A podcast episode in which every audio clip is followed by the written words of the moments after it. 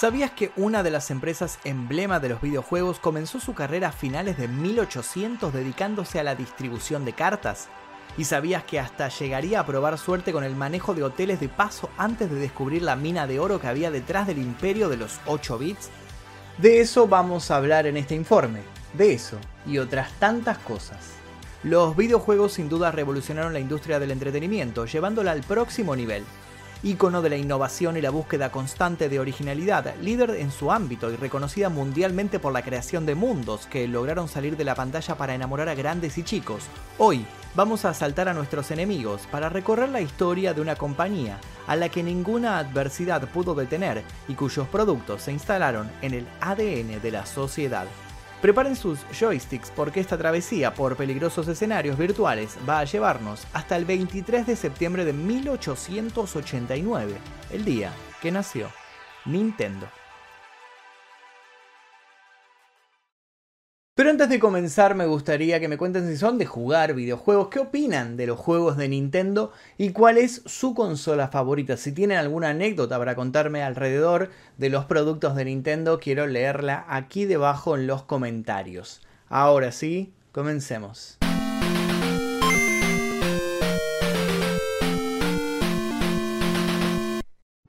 Lo que sucedió en 2017 en la industria de los videojuegos trajo reacciones encontradas entre el público gamer. Por un lado estaba quienes quedaron perplejos frente a las estadísticas lanzadas por los grandes comunicadores. Otros no solo no se sorprendieron, sino que asumieron que aquello era lo que tarde o temprano iba a pasar. Luego de años de una carrera ceñida contra PlayStation, Nintendo alcanzó un nuevo hito, tomando amplia distancia de su competidora y recuperando con creces el podio que para sus fans siempre le perteneció. Con la salida al mercado de su consola Nintendo Switch, no fueron pocos los expertos que pronosticaron el fenómeno que iba a producirse, y es que la consola, en pocas palabras, tenía capacidades que la hacían imbatible.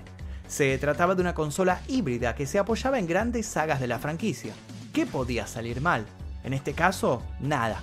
En la primera semana de agosto de 2021, Nintendo Switch vendió 72.883 consolas y rompió un récord que la misma empresa había impuesto allá por 1988. Aprovechando el fenómeno, se hizo un recuento del mercado y se llegó a la conclusión de que Nintendo llevaba vendidos, desde su inicio hasta el momento, más de 750 millones de consolas. El número es abrumador, ¿verdad? Por supuesto que haber vendido tantas consolas hizo que en 2021 Nintendo también rompiera otro récord. Los 30 juegos más vendidos de ese año le pertenecían. Sí, claro que ayudó la delicada situación comercial de PlayStation y el hecho de que en aquel periodo la Xbox estaba claramente perdida y sin un público objetivo al que apuntar. Pero lo cierto es que no todo se debía a la fragilidad de sus contemporáneos. Ese año Nintendo volvió a recordarles a todos que era una empresa siempre abocada a los cambios y a los riesgos. Los resultados a veces había salido muy bien parada, a veces había tenido que poner unas cuantas fichas para poder continuar. Pero no nos adelantemos. Para conocer mejor la historia de este titán, es bueno que comencemos por el principio.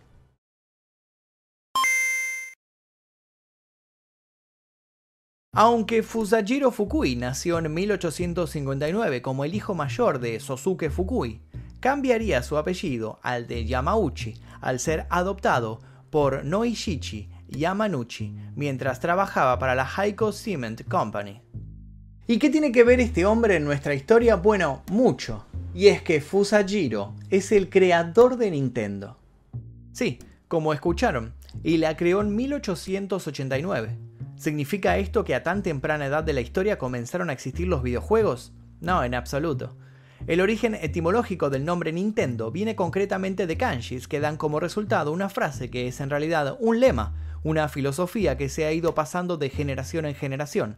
Deja la suerte al cielo, o todo está en manos del cielo. No es raro, sabiendo esto, que la empresa comenzara dedicándose a las cartas de azar. Por esos años el gobierno japonés había prohibido los juegos de carta, pero como todos los naipes fabricados por Yamauchi eran barajas tradicionales, se salvaron de la prohibición y acapararon el mercado. Gracias a su calidad fueron adoptadas por los mismísimos Yakuza para sus partidas.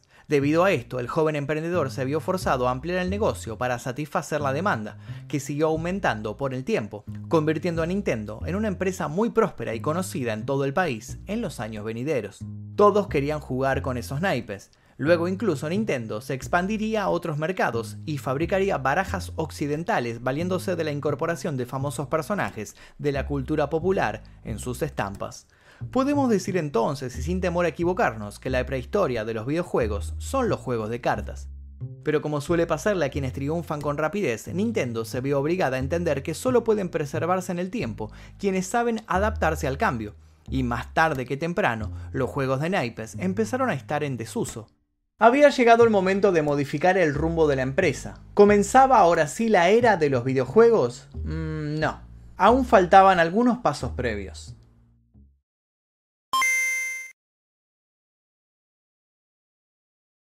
La empresa la heredó el yerno de Yamauchi, Sekiro Kaneda, y tras este pasó a Hiroshi Yamauchi, bisnieto del fundador y uno de los presidentes más recordados de la historia de Nintendo. Estuvo en el cargo más de 50 años, de 1950 a 2002. A partir de mediados del siglo XX y luego de haber atravesado dos guerras mundiales y la Gran Depresión, la empresa empezó a experimentar.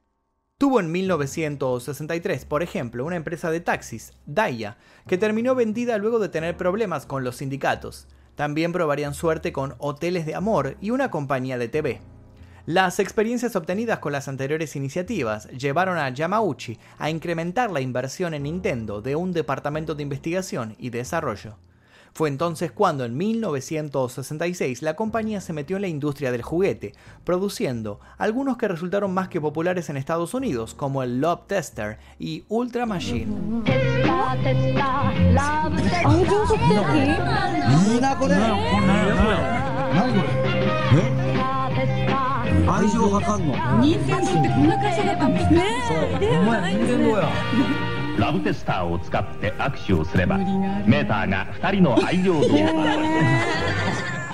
El comienzo de la década del 70 representó un momento decisivo en la historia de Nintendo, debido a que en ese momento se puso a la venta el primer juguete electrónico en Japón, la pistola optoelectrónica Nintendo Beam Gun, en 1973, un sistema de disparo láser diseñado por la empresa se convirtió en la principal forma de entretenimiento para los japoneses.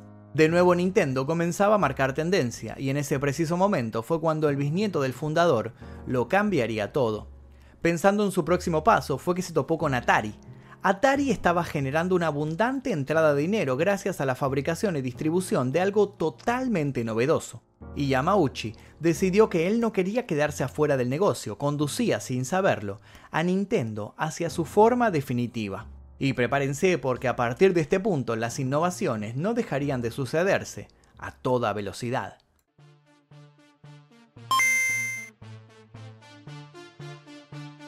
Fue en 1977 cuando la empresa comenzó a desarrollar videojuegos. Ese año, la compañía nipona fue el primer importador de la Magnavox Odyssey, la primera consola de la historia, y que contenía el famoso Pong.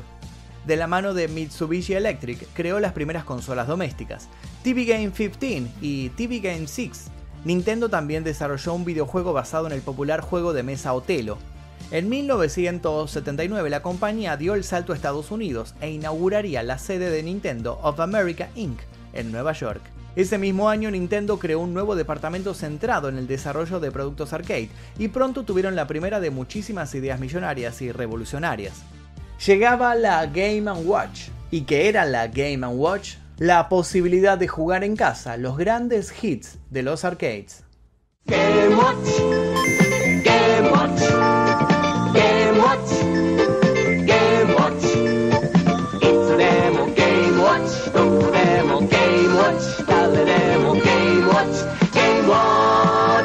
La Game Watch no traía un solo juego y podía elegirse entre diversos títulos. Su tecnología, una pantalla de LCD iba cambiando a medida que el jugador movía los controles y las imágenes daban sensación de movimiento. Usaba una batería corriente, la mayoría de los títulos tenía un juego A y juego B, que era una versión más rápida y por tanto más difícil del juego A. El auge de los arcades se acrecentó en 1981 tras el estreno de Donkey Kong, desarrollado por Miyamoto y uno de los primeros videojuegos de plataformas que permitió que el personaje jugador pudiera saltar. ¿Y en qué derivaría esto? En la creación de la mascota oficial de la franquicia, Mario. Pero tranquilos porque la historia de este personaje vamos a desarrollarla en un video especial. A principios de los 80 Atari, con su poco juicio a la hora de sacar un juego tras otro, y particularmente tras el rotundo fracaso de su juego basado en la película ET, había logrado que el público empezara a desconfiar del criterio de los videojuegos. Nintendo por su parte se encargaría de que el público no solo volviera a confiar en ellos, sino que se enamorara perdidamente de esos universos. Tras inaugurarse una nueva planta de producción en Uji y cotizar en la primera sección de la Bolsa de Tokio en 1983, Nintendo se puso al hombro la heroica tarea de diseñar una nueva consola de juegos, esta vez una que imitara a sus predecesores y se jugara mediante cartuchos. Tomando de inspiración el ColecoVision, Nintendo daba vida a su primer clásico.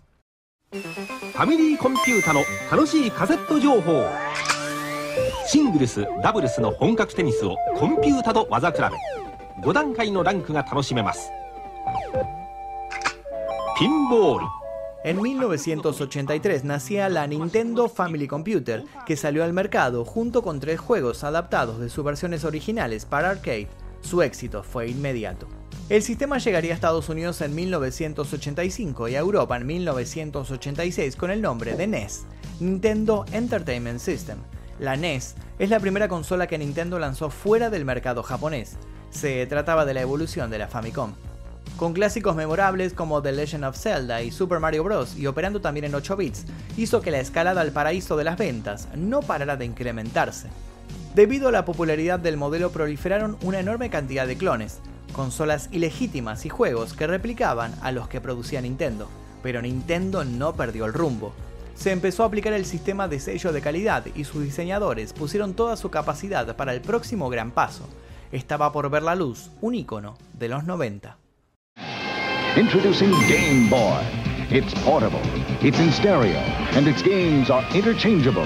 Game Boy comes complete with batteries and the outrageous new game Tetris. And for head-to-head -head competition, use Video Link and blow your opponent away. La Game Boy es la tercera consola más vendida del mundo entre todas las versiones que se lanzaron de ella. Una novedad que en su momento mejoraba enormemente los antecedentes de consolas portátiles y que gracias a un juego particular fue uno de los culpables de que Nintendo rompiera todos los récords. ¿Cuál fue ese juego? El amado y odiado por partes iguales, Tetris. Los billetes se acumularon sobre la marca del mismo modo que las figuras se agolpaban en las pantallas a la espera de una barra salvadora. Con una modesta paleta de colores que manejaba cuatro tonalidades de grises sobre un fondo verde, su pantalla no contaba con una iluminación propia y su batería no duraba demasiado. Pero todo eso se fue solucionando con el tiempo gracias a extensiones y modificaciones. Este éxito llevó a la creación en 1990 de Nintendo of Europe, que estableció su sede en Alemania. En 1993 se establecieron filiales en países como Holanda, Francia, Reino Unido, España, Bélgica y Australia. Habiendo conseguido ya su sitio en el mercado, Nintendo trabajaba ahora para mantener su éxito y para ello siguió desarrollando consolas. En 1991 se iniciaría una de las grandes rivalidades de la década. There's only one place to come, the games of Super Nintendo. No one else creates this kind of experience because no one else creates these kinds of games. Now you're playing with power, superpower. En 1991 apareció la SNES, una consola de 16 bits de Nintendo que sería la gran rival en el mercado de la Sega Genesis. Sega era el otro gigante dentro de los videojuegos. Mario conocía así a su archirrival, Sonic. Sega y Nintendo empezaron desde ese momento un enfrentamiento creativo y feroz. Como venía sucediendo con todos los sistemas de Nintendo, el gran fuerte de la SNES fue otra vez los juegos exclusivos y las franquicias de la compañía nipona. Ese año también llegó a SNES la segunda parte de The Legend of Zelda, A Link to the Past. Otros juegos destacados de la compañía fueron la continuación de Metroid para Game Boy. En 1995 se fabricaría el cartucho número 1000 millones. Sin embargo, ese año no sería todo festejos. Uno de los fracasos más estridentes de Nintendo estaba a la vuelta de la esquina.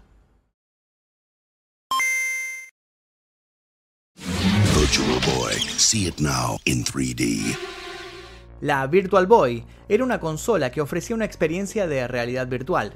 Tuvo poco éxito y la mayoría de los usuarios declararon que les dolía la cabeza al usarla. Para muchos este fue el peor traspié de la empresa, para otros el peor traspié lo habían dado hace unos cuantos años, solo que tardarían en pagar las consecuencias. Resulta que a finales de los 80 Nintendo se alió con Sony para crear una consola que usara los nuevos CD-ROM en lugar de los clásicos cartuchos. Pero en medio del proceso Nintendo se bajó de un proyecto que daría como resultado la PS1, precursora de una de las franquicias más poderosas. En resumen, la propia Nintendo ayudó a crear a su próximo gran némesis.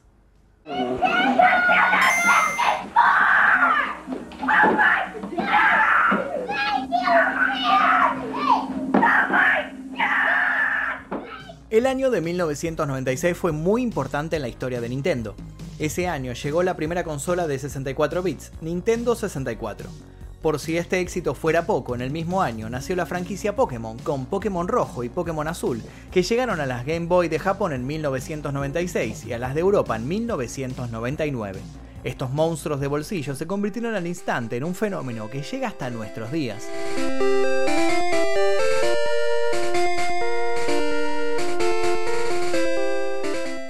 También en 1996 salió Game Boy Pocket y en 1998 Game Boy Color.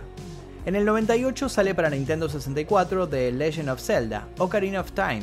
Con gráficos en tres dimensiones, los 64 bits de Nintendo cambiaron la historia de los videojuegos para siempre. No por ser la primera con esos gráficos, sino por introducir en el joystick el stick analógico. La segunda innovación fue el Rumble Pack, que permitía que el control vibrase ante determinadas situaciones. Sin embargo, tuvo algunos altibajos que dañaron las ventas y sobre todo el protagonismo de la empresa. Nintendo 64 fue un éxito mundial, pero no pudo competir con la entrada al mercado de los CD. Los CDs que llegaron de la mano de Sony con su PlayStation no solo almacenaban más información, sino que reducían considerablemente los costos. En el año 2000 Nintendo se recuperaría al convertirse Game Boy en la consola más vendida de la historia. En 2001 llegaron al mercado dos nuevas consolas, la portátil Game Boy Advance, sucesora de la Game Boy Color, y la consola de sobremesa Nintendo GameCube. Todavía hoy se recuerda con cariño esta consola que se ha convertido en un valioso objeto de colección, sin embargo en su momento sería derrotada por su oponente.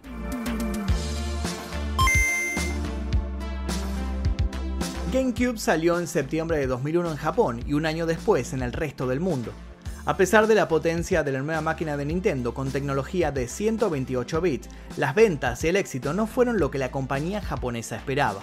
Su diseño y su mando eran los que más destacaba de la consola y tenían una potencia bastante alta, pero Sony con PlayStation le pasó por encima gracias a un mejor catálogo de juegos exclusivos.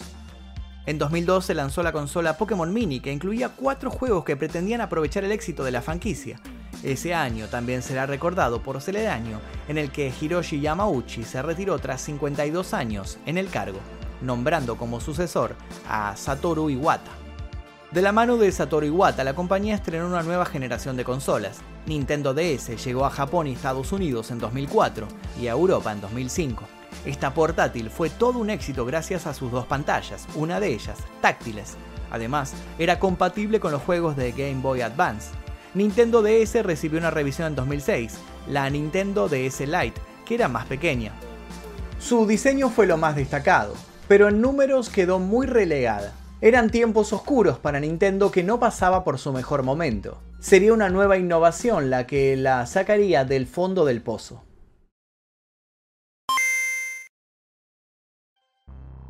¿Qué pasa cuando en vez de usar botones para mover a los personajes, se usa el control por captura de movimientos?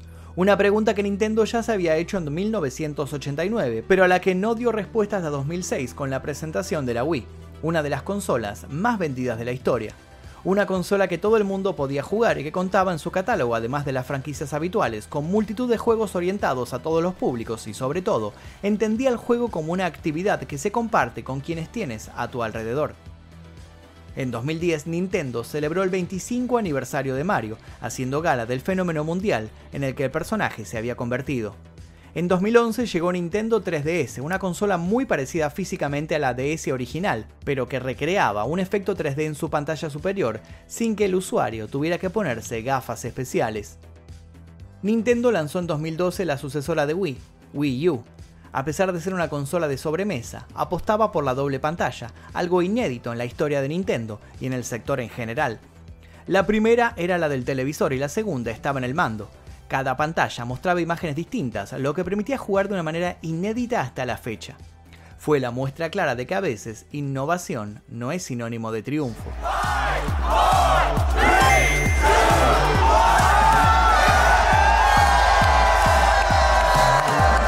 Nintendo World doors are officially open. Pese a salir al mercado acompañada de juegos como New Super Mario Bros. o Nintendo Land, la fórmula no terminó de convencer a los jugadores y no fue un capítulo dorado en la historia de Nintendo. Los principales defectos que tenía era que la filosofía de la consola no terminó de entenderse y que el Wii U Gamepad era demasiado tosco e incómodo. El masazo fue muy duro para la gran N, pero consiguió resistirlo gracias al gran rendimiento de Nintendo 3DS. En 2015 falleció Satoru Iwata y la presidencia de Nintendo pasó a manos de Tatsumi Kimishima. Nintendo se encontraba con el agua al cuello. Un fracaso más en sus ventas podía significar un amargo final, pero entonces llegaba la Nintendo Switch. Y es así como nuestra historia vuelve al principio. Como ya mencionamos, la Switch fue todo un logro y reposicionó a Nintendo en su merecido pedestal. En 2018, Tatsumi Kimishima abandonó la presidencia de Nintendo, dejándola en manos de Shuntaro Furukawa. Además, Nintendo también ha lanzado varios juegos para dispositivos móviles. Algunos de ellos son Super Mario Run, Mario Kart Tour, Animal Crossing, Poké Camp y Fire Emblem Heroes, aunque estos no han conseguido tener un gran éxito. La franquicia Pokémon también ha sido adaptada a móviles con varios juegos, siendo el más exitoso de todos, Pokémon Go. Nintendo sigue entreteniendo cada vez más usuarios y promete no dejar de hacerlo. Se trata de un emprendimiento sin precedentes que comenzó con la ambición de ese hombre con deseos de distribuir barajas de naipes, un hombre cuyos restos, según se cuenta, están sepultados en el sótano de las oficinas originales de Nintendo en Kioto. Nintendo es hoy en día una de las empresas japonesas con mayor riqueza y valor en el mercado, además de poseer una de las políticas de responsabilidad social con mejor reputación en el mundo. A principios de 2021 Nintendo adquirió la desarrolladora canadiense Next Level Games. La inauguración del parque Super Nintendo World, ubicado en las instalaciones de Universal Studios Japan, ocurrió en marzo del mismo año tras varios retrasos en la etapa de construcción como consecuencia de la pandemia de COVID. A mediados de 2022, la compañía nipona anunció la adquisición del estudio Dynamo Pictures para reforzar su estrategia de diversificación mediante el desarrollo de producciones visuales. En abril de 2023 se tiene programado, por ejemplo, el estreno de una película animada basada en los personajes de Mario. Se estima que en 2023 también se inaugure un segundo parque de Super Nintendo World en Universal Studios Hollywood y dos años después otro en Universal Orlando Resort. Como podemos ver, el imperio de esta empresa ya no es solo virtual y sigue creciendo y conquistando la realidad. ¿Con qué otras grandes innovaciones nos sorprenderá? Bueno, el tiempo lo dirá. Y para esperar, nada mejor que sentarnos en nuestra silla favorita, prender la consola de turno y jugar a nuestro juego favorito. Con Nintendo queda más que claro que las cosas están lejos de llegar a un game over.